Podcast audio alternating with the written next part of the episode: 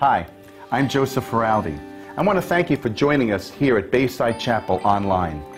Our prayer is that today's service will be a blessing to you, that will encourage you in your journey with Jesus Christ, and it will help you to see all that God has in store for you. We would love to hear from you on how God is using this ministry to bless you, and we'd love the opportunity to pray for you. Just send us an email at amen at baysidechapel.org.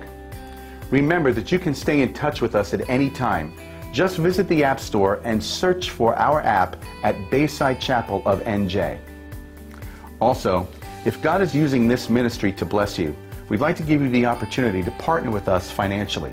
Simply go online to baysidechapel.org or use the Bayside Chapel app and choose whatever option works best for you. Enjoy today's message. Good morning, church. Now, wouldn't it be nice if life came with an undo button? You know, that little undo button on computer programs? If you make a mistake, it kind of corrects all of your mistakes. You know, you're typing up a paper and all of a sudden your screen looks like a crossword puzzle because you messed something up or clicked something or one of your children came and touched something. And you remember you have that magical undo button. I remember one time I was editing a drone video, and after spending hours uh, working on that, on that video, um, it was gone from, from the screen, from the program. I couldn't find it anywhere. So I remembered, oh, yeah, there's that undo button. Maybe that will bring it back. And sure enough, it did. Now, if only life had an undo button, an undo button that would erase our mistakes and give us a clean slate, give us a new beginning. That would be a really amazing thing. And I'm sure for many in this room, the opportunity of a new beginning sounds really, really nice. Maybe you'd hit undo on that time you cheated on your test, or maybe you'd hit undo that time you gave in to peer pressure and began an uncontrollable addiction to drugs.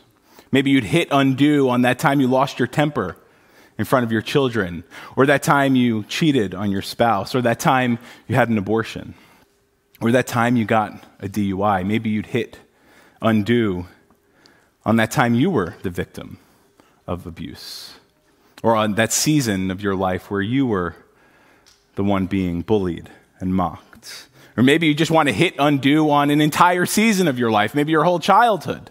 See, the bad news is that we do not have an undo button for life. We can't simply erase all of our bad decisions, all of the bad things we've done, all of the bad things that were done to us. But the good news is that everyone has the opportunity for a new beginning. Everyone. Regardless of your mistakes, regardless of your sins, regardless of your regrets, regardless of your pain, regardless of maybe a season in your entire life, what God wants you to know this morning this first Sunday of Advent is that you can have a new beginning. And see, the very first words of our New Testament make this very clear, it points to this truth. Matthew chapter 1, verse 1, the very first words of our New Testament say this The book of the genealogy of Jesus Christ, the son of David, the son of Abraham.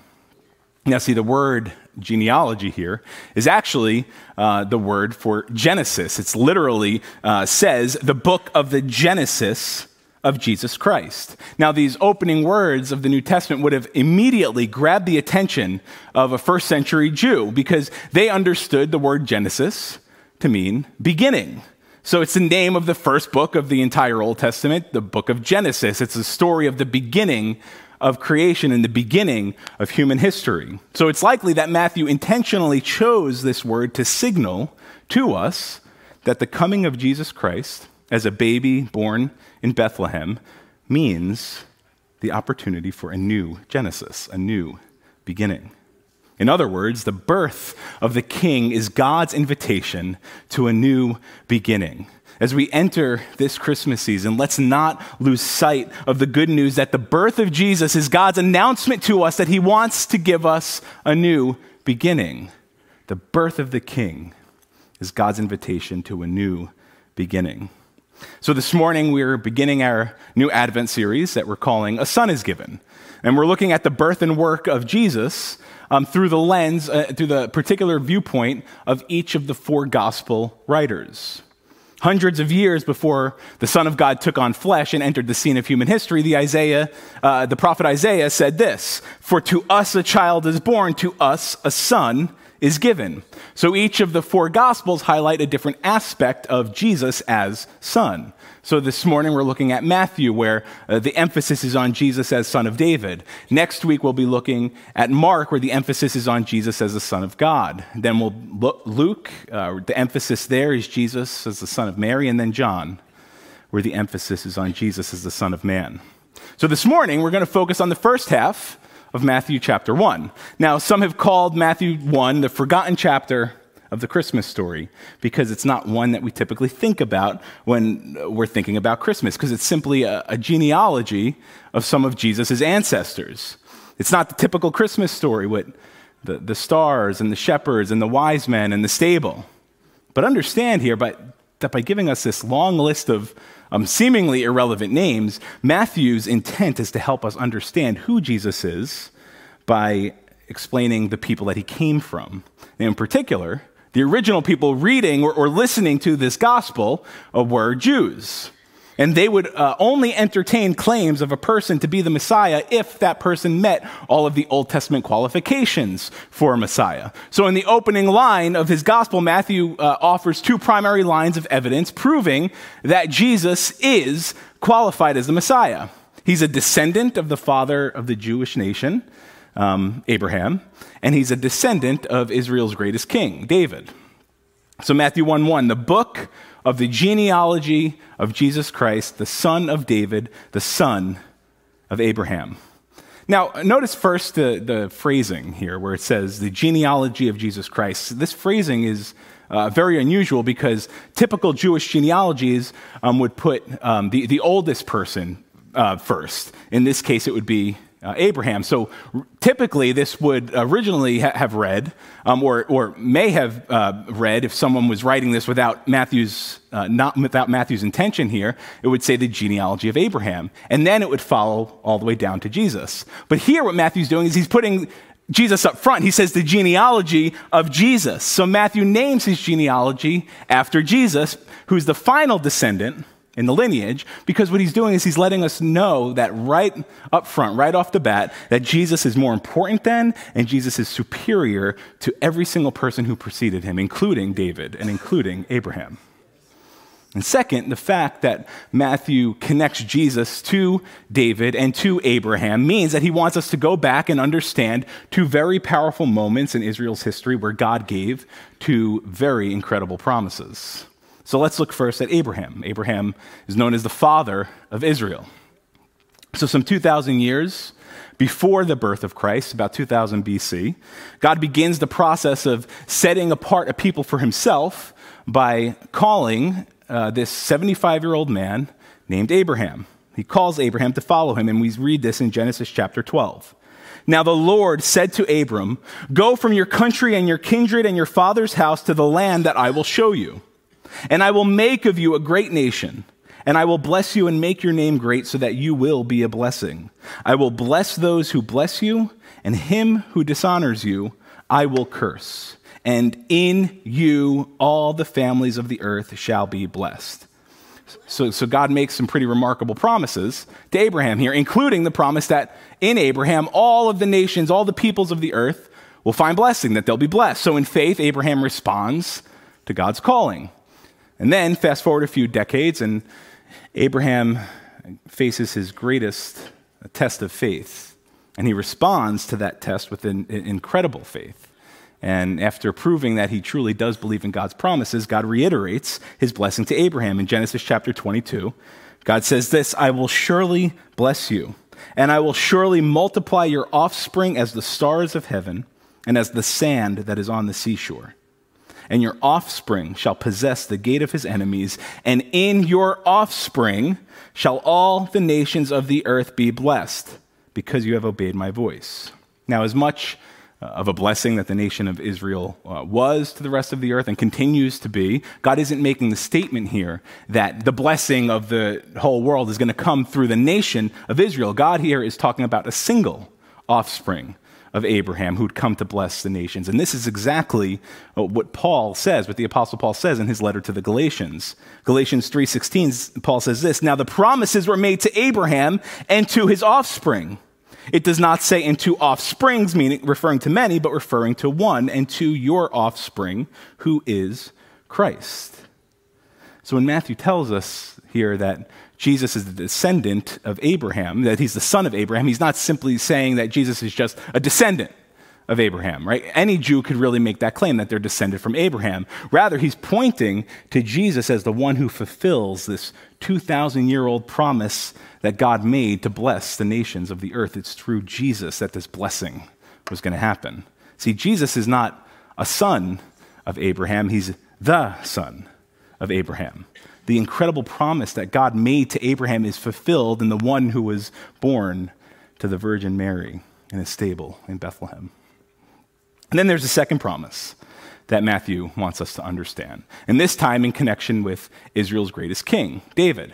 So you fast forward about a thousand years to a thousand, a thousand years after Abraham, so about a thousand BC, before Christ. The people of Israel grew in number and they finally occupied uh, Canaan, the land of promise, the land that God promised them. And while there, they demanded a human king. They wanted a human king because that's what all the other surrounding nations had. So they wanted what they had. So God basically says, Have it your way, you can have a king. So the Israelites immediately crown uh, a man named Saul, King Saul. He was the first king. And um, Saul was uh, one of the tallest and he was a mighty warrior, so they thought he'd also be a great king. It turned out, though, that Saul wasn't up to the task of leading the people of Israel spiritually. So, what you see is the prophet Samuel. He ventures to this little podunk town called Bethlehem, and there he's in search of a new king, someone he wants um, to, to, make a new king. Looks at all the, the, the sons of, of Jesse, and none of them are qualified. And then all of a sudden he lays eyes upon this young shepherd boy named David. And he says, That's the one. So David then, some years later, becomes king. He's destined to be the next king. And under David's leadership, Israel flourishes. Now, despite all of his faults and all of his failures, which we'll see a couple of them in a bit, David was said to be a man after God's own heart. And on, on, one occasion, God made an incredible promise to David, a promise that would outlive David. In 2 Samuel 7, God said this He said, And your house and your kingdom shall be made sure forever before me. Your throne shall be established forever. So, with this promise, God tells David that his kingdom will endure and be established forever. The problem is, about 400 years after God made this promise, the last king of Israel, um, was deported and, and, removed from his kingship, and David's line of kings came to an end then. And that happened um, during the Babylonian exile, during the, the exile of Daniel, which we recently studied. So, what happens then to God's promise to David? Well, the prophets never once doubted God's promise. See, the prophet Isaiah foretold of a king who would come from David's line and rule forever. In Isaiah 9, that famous Old Testament Christmas pas- passage, Isaiah says this For to us a child is born, to us a son is given, and the government shall be upon his shoulder, and his name shall be called Wonderful Counselor, Mighty God, Everlasting Father, Prince of Peace. Of the increase of his government and of peace there will be no end on the throne of David and over his kingdom to establish it and to uphold it with justice and with righteousness from this time forth and forevermore. The zeal of the Lord of hosts will do this. Then, through the prophet Jeremiah, uh, God foretold of a righteous king who would come and resurrect David's line. And you see this in Jeremiah 23. It says, Behold, the days are coming, declares the Lord, when I will raise up for David a righteous branch, and he shall reign as king and deal wisely and shall execute justice and righteousness in the land. In his days, Judah will be saved and Israel will dwell securely. And this is the name by which he will be called. The Lord is our righteousness.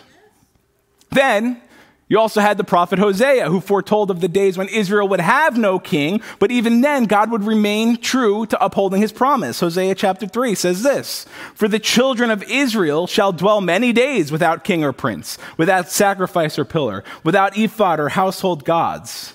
Afterward, the children of Israel shall return and seek the Lord their God and David their king, and they shall come in fear to the Lord and to his goodness in the latter days. So, for nearly 600 years, the people of Israel went without any legitimate king in David's line. See, they were ruled by the Babylonians, they were ruled by the Assyrians, then the Medes, then the Persians, then the Greeks, and then finally they were ruled by the Romans. And it was under Roman rule where uh, Jesus was born in Bethlehem. See, but the faithful Jews knew the great prophecies of old.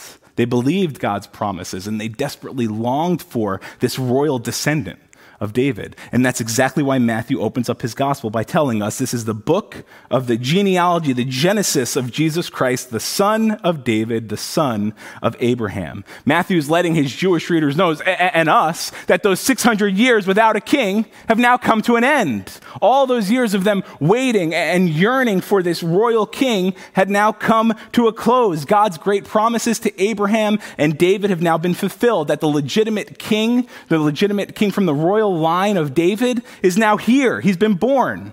He's the king who ushers in a new covenant and who offers everyone a new beginning.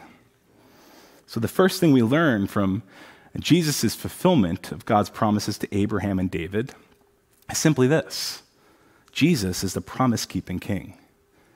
What kind of king is Jesus? Jesus is the promise keeping king. Jesus, as the Son of God, the eternal Son of God who took on human flesh, is able to keep all of the promises made by the Father. He's the king who can be trusted to keep every single one of his promises. Now, of course, we're not used to leaders who make promises and keep them.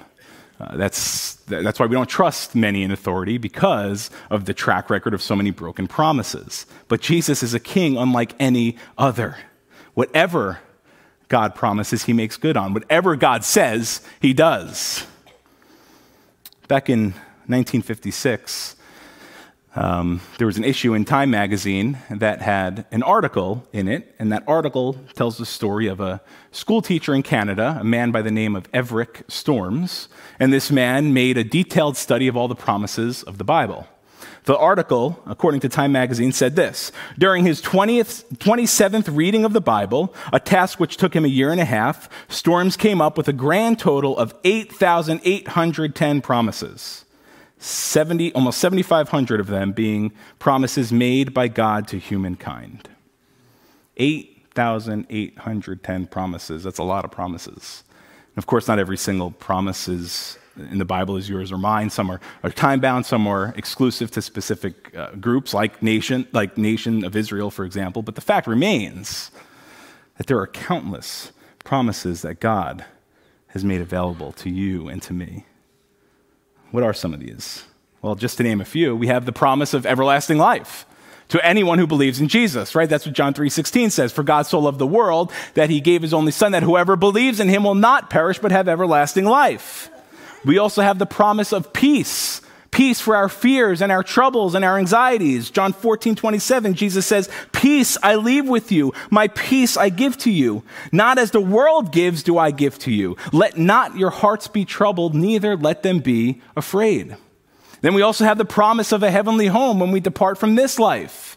John 14 also, Jesus says, Let not your hearts be troubled. Believe in God, believe also in me. In my Father's house are many rooms. If it were not so, would I have told you that I go to prepare a place for you? And if I go and prepare a place for you, I will come again, and I will take you to myself, that where I am, you may be also. We also have the promise of an eternal inheritance that will make this world's riches look like junk. First Peter says, Blessed be the God and Father of our Lord Jesus Christ. According to his great mercy, he's caused us to be born again to a living hope through the resurrection of Jesus Christ from the dead, to an inheritance that is imperishable, undefiled, and unfading, kept in heaven for you. We also have the promise of God's unfading and unchanging presence. Hebrews 13, He has said, I will never leave you nor forsake you. So we can confidently say, The Lord is my helper. I will not be afraid. What can mere man do to me?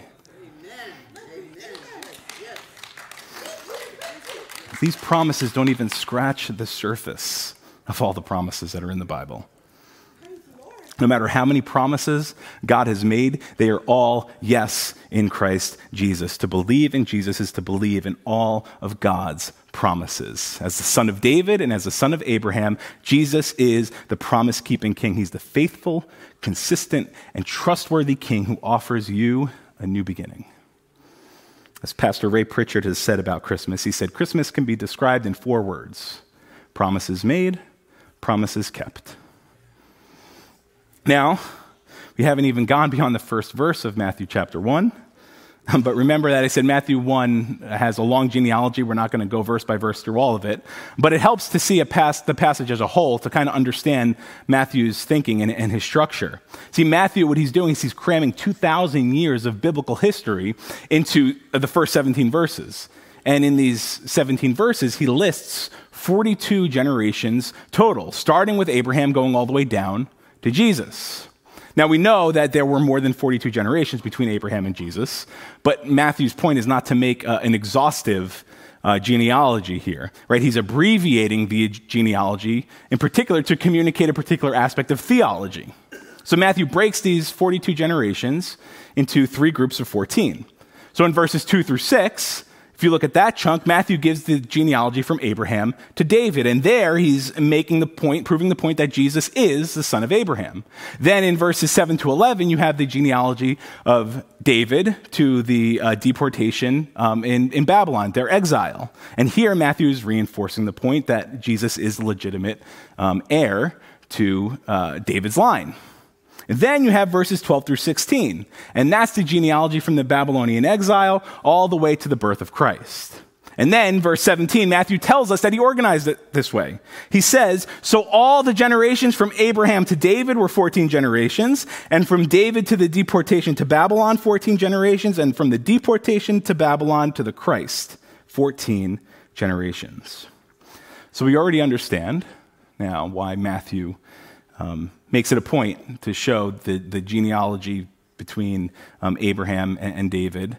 Um, he's make, proving the point that Jesus is the son of Abraham and he is the son of David. But also notice that the Babylonian exile features central um, to this genealogy. And the reason is because Matthew's trying to communicate that Jesus is the climax of the restoration of Israel from exile. See, with his arrival, Jesus broke their bondage and he brought restoration. So, we know Jesus is the promise keeping king. Now, we see a second way Jesus is king. Jesus is the bondage breaking king. That's the kind of king Jesus is, the bondage breaking king. See, the prophet Isaiah foretold of someone who would come as God's anointed one to set free all of those who are in bondage. Isaiah 61 says this The Spirit of the Lord God is upon me, because the Lord has anointed me to bring good news to the poor.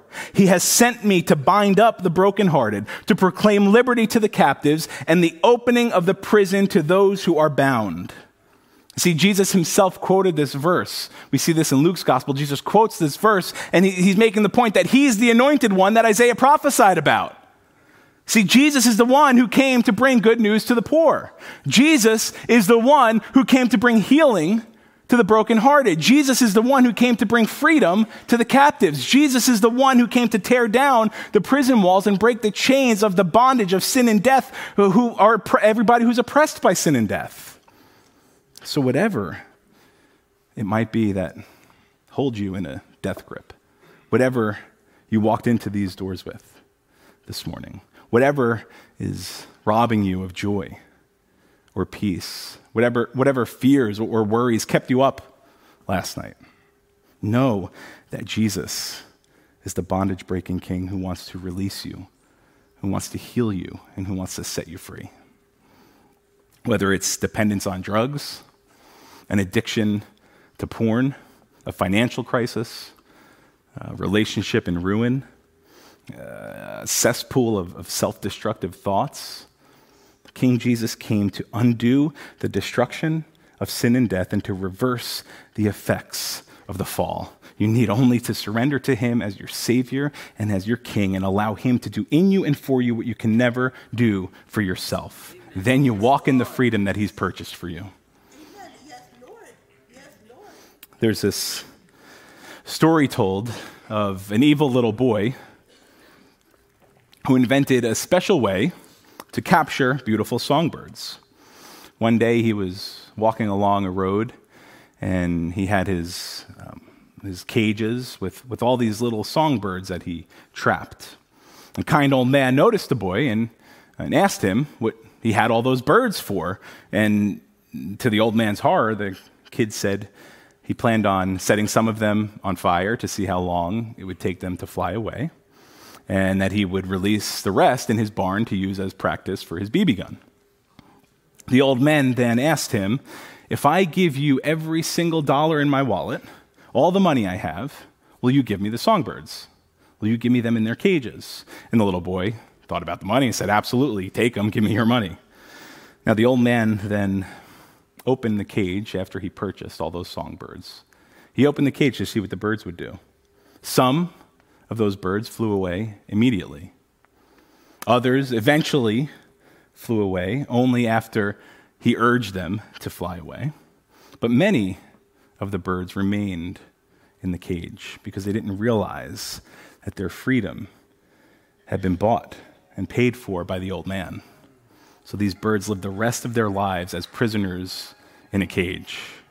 See, Jesus purchased us at the expense of his own life in order to give us a new life of freedom. So let's not be content with getting comfortable in our own little cages. Let's refuse to remain as defeated people who feel trapped in an endless cycle of bondage. Instead, let us take Jesus for who he is. He's the bondage breaking king who has crushed the power of sin and death with his own death and his own resurrection. The birth of King Jesus is God's invitation to you for a new beginning. Jesus is your promise keeping, bondage breaking king. Amen?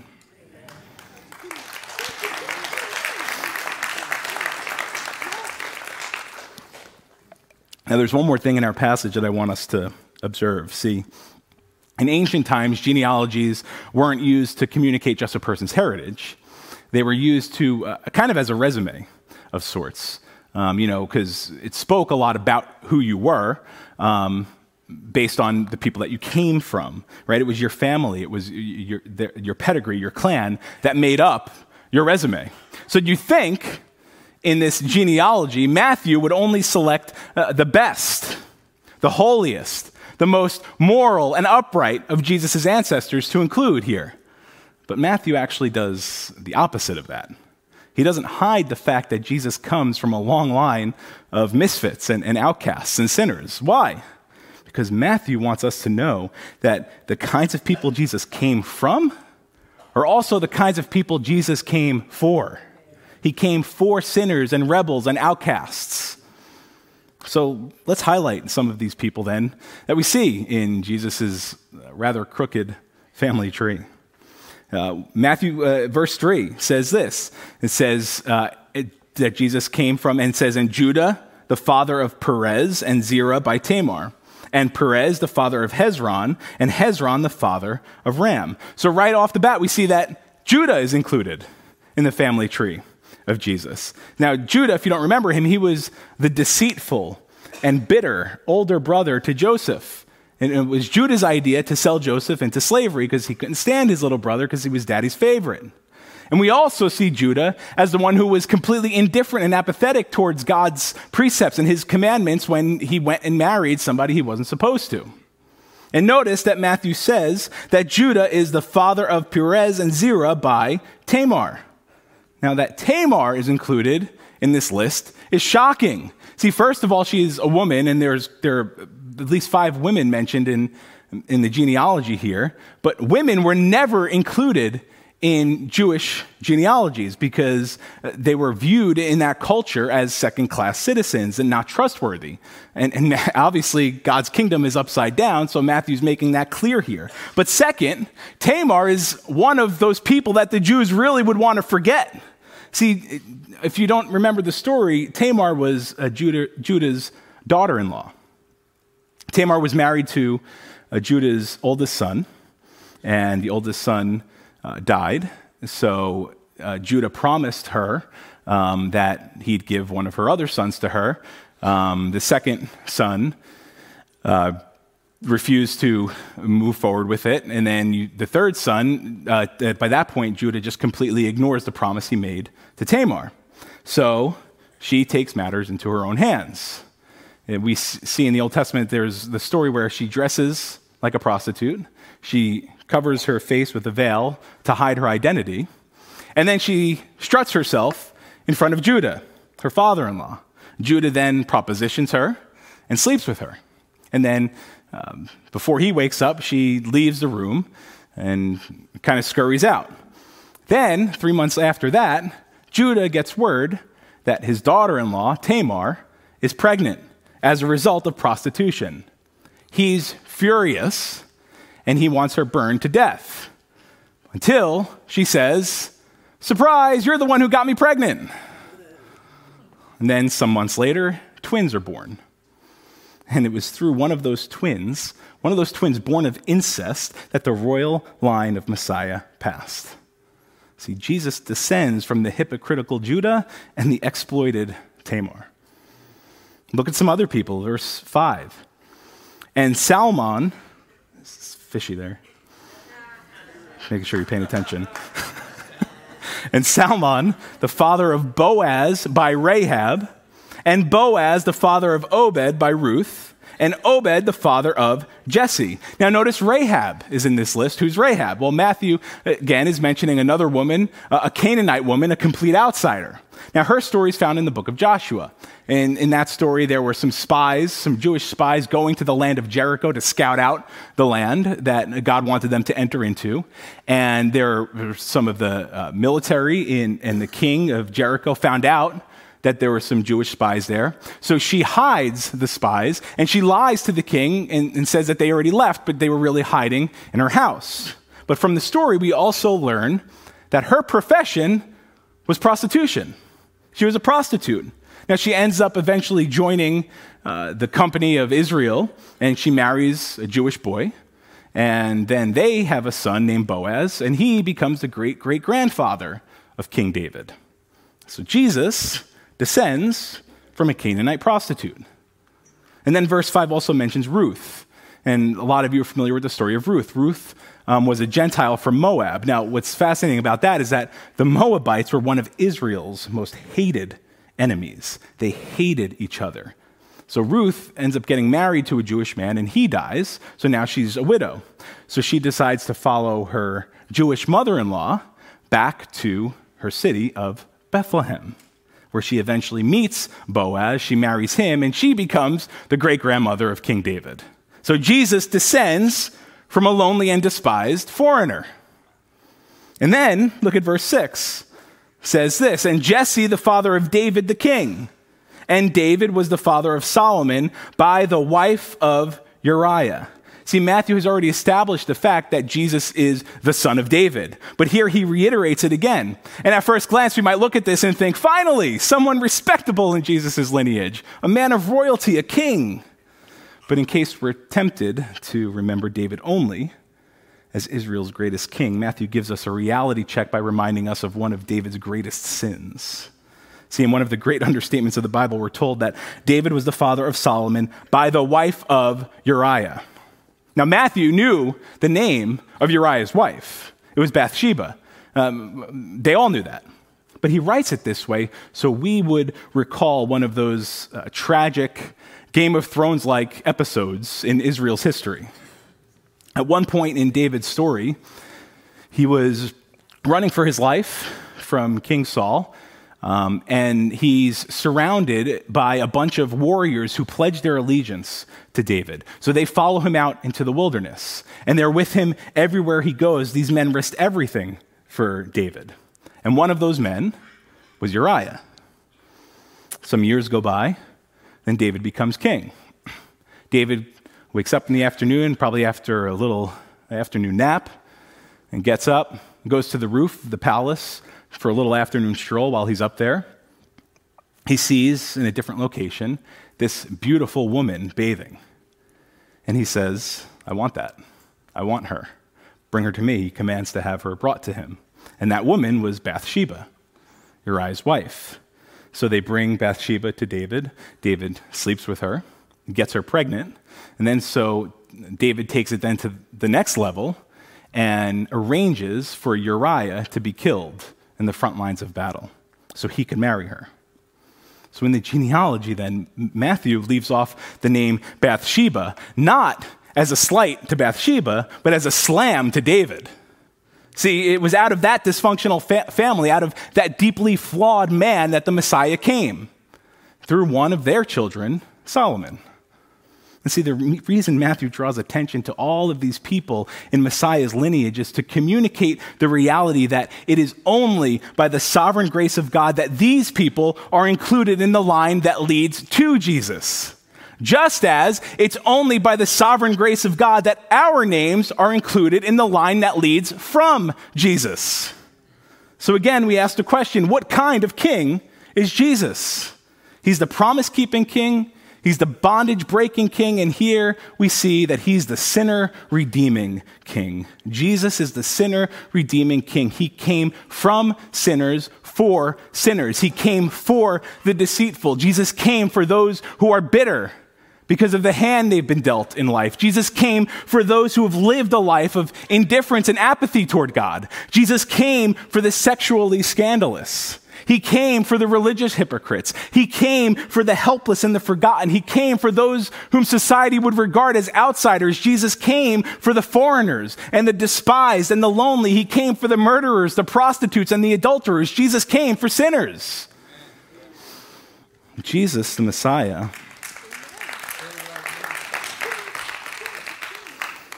See, Jesus as the Messiah, though he was sinless, and the way God managed all that was by allowing Jesus to kind of short circuit the sin cycle by being born of the Virgin Mary, who was conceived by the Holy Spirit. So, though Jesus was sinless, he came from sinners for sinners. And it's only by grace, only by grace that anyone is included in his family man or woman, Jew or Gentile, rich or poor, royalty or peasant, none of that matters in the economy of God. In God's economy, it's not the good people who are in, who are in, and the bad people who are out. Everyone is in only by the grace of the Lord Jesus. It is only because of what Jesus has done for us that we can have a good standing before God. Jesus is the sinner redeeming king. He's the promised Messiah who's in the business of taking sinners like you and me and making us new creations with new identities and gives us a new purpose. 2 Corinthians 5:17 Therefore if anyone is in Christ he's a new creation. The old has passed away behold the new has come. Jesus is the promise keeping, bondage breaking, sinner redeeming king. Amen.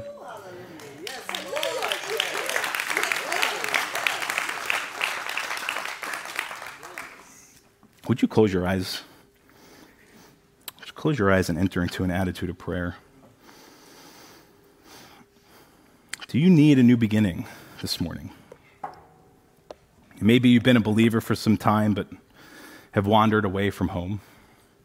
Or maybe you're a believer who's been uh, trapped in the bondage of addiction or anxiety, stuck in a cage of bitterness or self sufficiency, or overwhelmed by busyness and distraction. Will you make the decision, if that's you, to recommit your life to Christ this morning? Because even believers sometimes need a new beginning. God's mercies are new every morning. And the birth of the King is God's invitation to you for a new beginning. On the other hand, maybe you're someone who has always been on the outside of the family of Christ. And you're only coming to church to appease your spouse or because someone invited you. But now you're realizing you need a new beginning. Or maybe you've thought that you're somehow too great of a sinner to be included in God's family. if that's what you believe, I hope that you understand that this morning that there is room in the family of God for you. Because if there's room in the family of God for people like Judah and Tamar, people like Rahab and Ruth, people like David and Bathsheba, then there's room for you.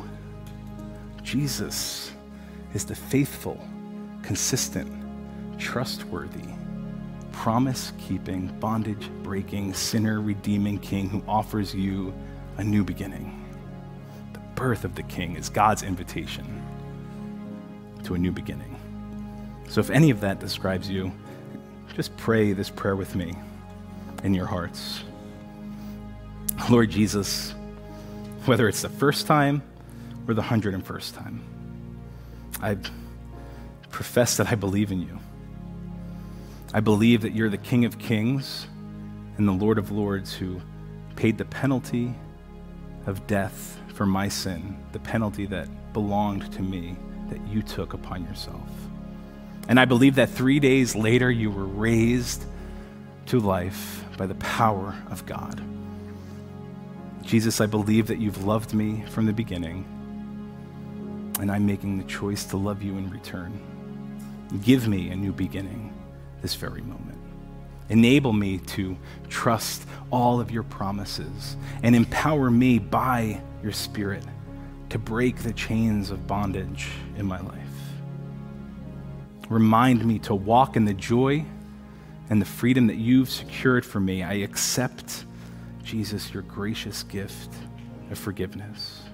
I rejoice that my debt of sin is paid in full, and I surrender all that I am and all that I have to you, Lord. Thank you for being my Savior from sin and my leader for life still in an attitude of prayer with everybody's heads bowed, I want to ask you to slip up your hand if you said that prayer with me this morning. Whether you said it for the first time or whether you're a believer, thank you. Thank you. Thank you. Thank you. Thank you. Let me pray for you. Thank you, Jesus, for all of these men and women in this room who have, whether for the first time are committing to follow you as their Lord and Savior.